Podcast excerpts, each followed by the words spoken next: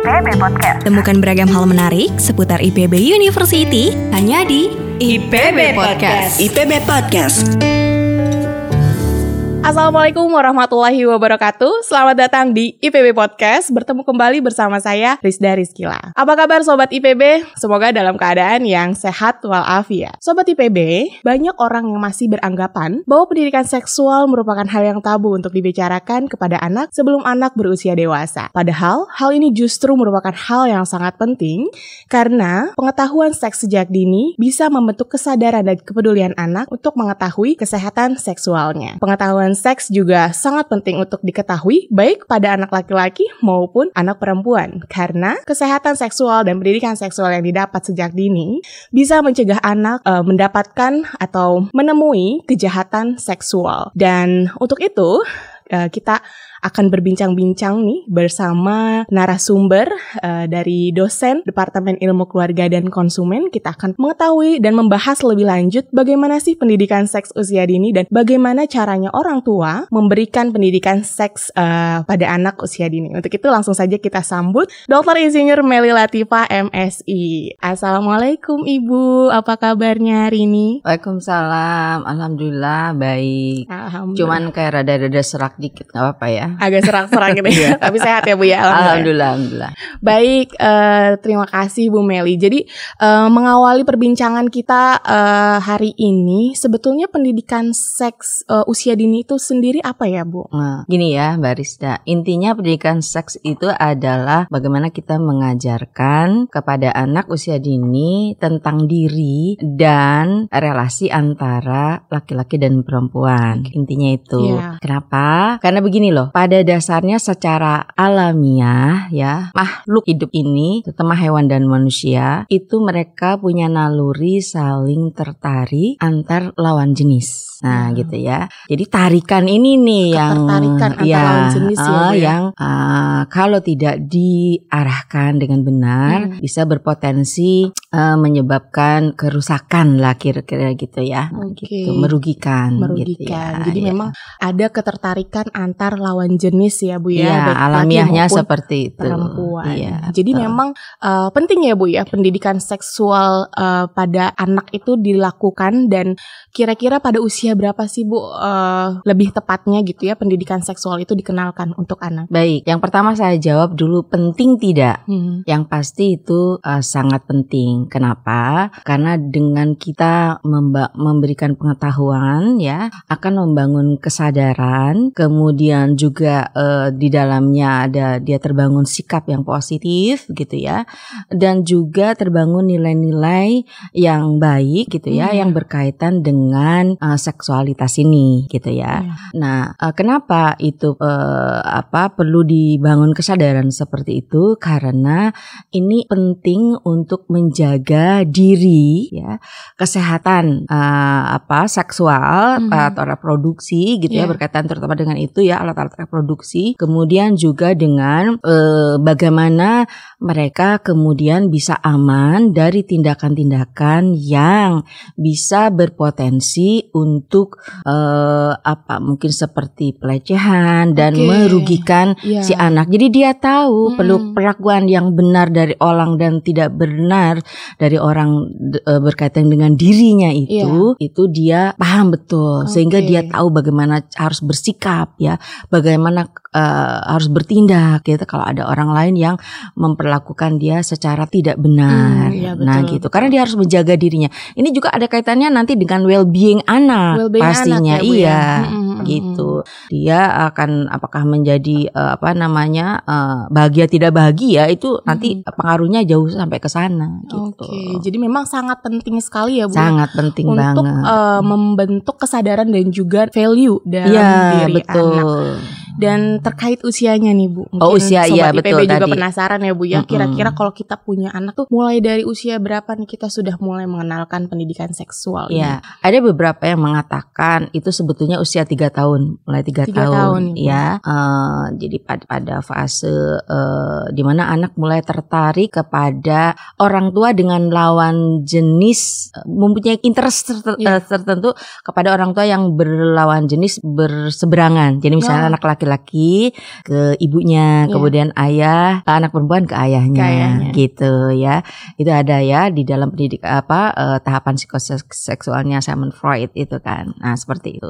Tapi ada juga yang mengatakan eh, paling tidak lima tahun lah gitu ya, lima tahun di mana anak memang umumnya Umumnya. itu memang tertarik kepada teman-teman ya Ah. sudah mulai keluar kan. Ya. Ah, dan dia lihat lawan jenisnya juga gitu. Apalagi lima tahun itu udah masuk TK. TK ya Bu ya, Oh, sudah oh. makin banyak temennya Iya. lawan jenis juga. Iya, jadi paling Hmm. telat itu anak kecil ini eh, diajarin sejak TK tuh. Sejak ya. TK itu paling telat ya Bu ya. Iya, bagaimana eh, apa mengenal diri Iya. ya eh, tubuhnya gitu ya. Dan dia juga paham ada beda lah kita laki dan perempuan Iya, gitu ya. betul. Kemudian juga bagaimana menjaganya dari perilaku-perilaku yang mengenai tubuhnya dia Iya. itu. Nah, Hmm. gitu kan. Nah. Supaya tadi balik lagi tujuannya pendidikan saya kan supaya dia aman Mm-mm. dari berbagai serangan yang Betul. bisa merugikan dia Betul. gitu ya. Baik uh, contohnya ya mungkin dari sekedar apa sentuhan Iya. atau mungkin bahkan sexual abuse yang lebih Iya. berat lagi gitu kan. Betul, apalagi saat ini itu juga lagi booming banget ya Bu ya berita-berita yang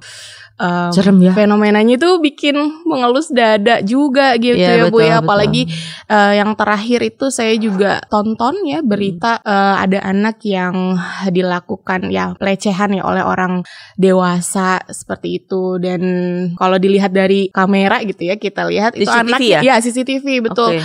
itu anaknya memang seperti tidak tahu bahwa area itu adalah area yang tidak boleh disentuh oleh orang lain Nah, seperti itu, itu, itu juga Karena mungkin tidak diberitahu bahwa Iya. Bagian-bagian itu tidak boleh disentuh ya. betul Nah, gitu. dan itulah nih- pentingnya. Iya betul ibu Kenapa anak kecil tuh rawan banget, banget banget kenapa? Karena Hmm. anak kecil itu kan dia secara pikiran dia belum masih lemah ya, Iya belum betul matang ya. Ber- Demikian juga secara fisik Iya. dia itu juga lemah. Dia Mm-mm. tidak bisa melawan juga kan Iya. gitu. Nah, Jadi itu. memang masih lemah secara pikiran dan Mm-mm. juga uh, fisik. Untuk itu makanya penting ya Bu tadi uh, sebisa mungkin sejak tiga tahun itu mulai untuk dikenalkan terkait area tubuhnya seperti Oke. itu ya Bu. Apalagi mirisnya juga uh, orang tua uh, merasa itu bukan hal yang penting gitu Bu untuk yang berita kemarin itu ya. Jadi memang Oh, kasihan banget ya, ya. jadi merasa itu bukan hal yang biasa saja. Iya, seperti nah itu. dia. Ya, Padahal tapi itu bisa membahayakan iya ya kejiwaan betul, anak. Bu, betul. gitu. Dan trauma sendiri ya Bu ya pastinya. Eh, bisa, Bisa jadi, jadi ya. bisa jadi ketika dia sudah besar, kemudian dia ingat waktu kecil saya diperlakukan kayak gini-gini. Mungkin Iya. dia kemudian bisa menjadi jijik pada dirinya, Iya segala betul. macam. Ya. Apalagi hal itu Ada juga kemungkinan Iya, seperti itu. bisa terjadi baik anak laki-laki maupun perempuan ya Bu ya, Iya. pastinya. Ah, itu dia. Sekarang ini ternyata ya Mbak Risna menjaga anak itu. Kalau zaman dulu tuh ah, ada istilah hati-hati menjaga anak perempuan Iya, betul. gitu ya. Iya. Ternyata sekarang anak laki-laki juga kita harus Sama ekstra ya, hati-hati Betul. gitu kan. Karena kondisi pelecehan seksualnya sudah luar biasa Iya. ya. Eh, kan kalau eh, kita dengar istilah pedofil Iya. ya di mana Hmm. banyak predator segala macam. Nah, itu orang tua harus berhati-hati dan menyadari ada eh, kemungkinan itu mengenai anak nah Iya. gitu. Walaupun kita berharap tidak ya, Iya tetapi sih. kita harus antisipasi Mm-mm. dengan pendidikan eh, seks Seksual. ini sejak usia dini gitu. Tapi sebetulnya ada perbedaan tidak ya Bu antara pendidikan seksual yang diberikan untuk anak laki-laki dengan pendidikan seksual untuk anak perempuan itu sendiri? Sebenarnya tidak ada beda pada dasarnya tidak, Tidak ada ada. beda ya. Hmm. Jadi semua harus dikenakan kan. Laki-laki juga harus mengenal uh, diri dan uh, perempuan seperti Iya. apa dan sebaliknya. Uh, tetapi mungkin yang berbeda itu cara kita menyampaikan harus sesuai dengan usia. Oh, jadi bedanya di tahapan Bedanya di usianya ya Bu ya? situ. Jadi Hmm. cara uh, mengajak berbicara uh, hal-hal yang anak kecil tentu saja yang belum mengetahui banyak konsep, belum Iya. banyak kosakata itu berbeda dengan uh, anak yang sudah mulai mungkin SD atau bahkan pra remaja ya. Iya. Itu beda banget ya karena mereka uh, sangat berbeda uh, kemampuan kognitifnya gitu ya. Dan termasuk juga uh, apa namanya uh, kemampuan bernalar ya Iya. atau uh, pertimbangan-timbangannya berbeda ya. Jadi memang kalau dari segi jenis kelamin itu tidak ada perbedaan ya Bu ya Iya, sama pendidikan aja. seksual, tapi memang Iya. perbedaannya ada di tahap usia. Iya Iya. anak. Uh-uh. Kalau dari Jadi gini ya, Mbak kalau soal perbedaan tadi justru kita harus laki-laki harus tahu bagaimana cara memperlakukan anak perempuan. Oh ya, Ya kan? Iya. Dan selain dia memperlakukan teman laki-laki seperti dirinya, Mm-mm. dia tidak mau disentuh bagian ini ini dan dia juga tidak memperlakukan itu kepada temannya. Demikian juga dia harus tahu baga- apa saja yang tidak boleh kepada anak perempuan gitu. Mm. Jadi itu eh, jadi sama aja. Jadi dua-duanya harus diajarin ada opposite eh, problemnya, eh, opposite issuesnya gitu menurut saya. Gitu. Iya. Lalu kalau untuk eh, orang tua sendiri nih Bu ya, saya juga kebetulan kan memang memiliki anak usia dini Iya. gitu ya. Terkadang suka eh, pertanyaan-pertanyaan dari anak itu suka bikin kaget eh, sendiri gitu Bu, terutama pertanyaan tentang ya yang berhubungan tentang seksualitas gitu. Mungkin eh, apa ya Bu ya kira-kira yang harus dilakukan atau eh, ya dihadapi atau mungkin jawaban yang tepat gitu Oke. ketika anak-anak itu bertanya misalnya alat kelaminnya atau Oke. mungkin eh, bertanya saya awalnya dari mana dan sebagainya itu apa Oke. yang perlu eh, dilakukan oleh orang tua. Gini, eh, penjelasan yang paling baik adalah bicara tentang fakta. Gini, Fakta. maksudnya gini, eh bedakan ya. Jadi ketika kita berbicara dengan anak kecil tentang seks, Hmm, ya. ya, jangan eh, berpikir bahwa cara berpikir anak kecil itu seperti So- kita Oh iya. eh, berbicara atau mempersepsikan tentang seks. Iya. Gimana kalau dewasa kan eh, seksnya sudah beda Iya. ya. Jadi eh, apa namanya eh, eh, apa di situ ada lah gitulah kalau seks mungkin eh, seolah-olah kalau yang buruk itu berkaitan dengan hal-hal yang mesum Iya. segala macam kan. Eh, misalnya seperti itu atau kegiatan eh, seks eh, antara laki-laki dan perempuan. Mm-mm. Nah, Kalau anak-anak tuh tidak sejauh itu sebetulnya. Kita aja terlalu Kita tuh overthinking ya, Bu ya? eh, betul, iya. Ter- ter- terlalu eh, karena eh, apa yang sudah kita ketahui. Mm-mm. Nah, jadi caranya bagaimana? Sebetulnya eh, apa namanya eh, ketika kita misalnya anak eh, ini apa sih eh, apa kok eh, punya saya misalnya dia Hmm. laki-laki punya adik kok beda sama punya eh, iya. misalnya Susi gitu Oh, ya iya. eh, temennya atau adiknya Hmm. dek Susi gitu misalnya beda. Kenapa? Ah, nah itu jelaskan bahwa iya memang beda laki-laki dan perempuan beda. Justru sebetulnya ketika anak bertanya Hmm. itu adalah kesempatan kita untuk mengedukasi Edukasi. anak, gak usah Iya.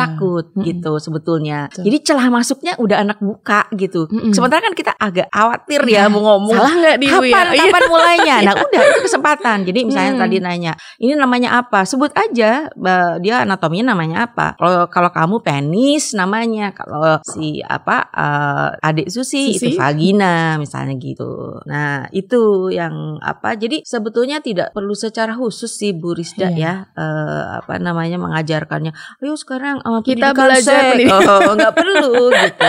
Harus yang fun dan Ah. memang eh, membersamai Mm-mm. ke apa ya Eh, bahkan ini loh Mbak Rizda Ya. itu melalui lagu. Kalau Oh, di TK iya. tuh bisa betul. melalui lagu. Jadi badan yang nggak boleh disentuh apa saja dibuat lagunya. Mm-mm. Misalnya yang nggak boleh disentuh apa sih? Ya. Ah, ada empat kan? ya area Nah, ada empat area yang nggak boleh disentuh. Harus diajarkan kepada anak. Misalnya apa? Yang pertama, bibir. Bibir. Nah, Ya. kan. Kemudian yang kedua, dada.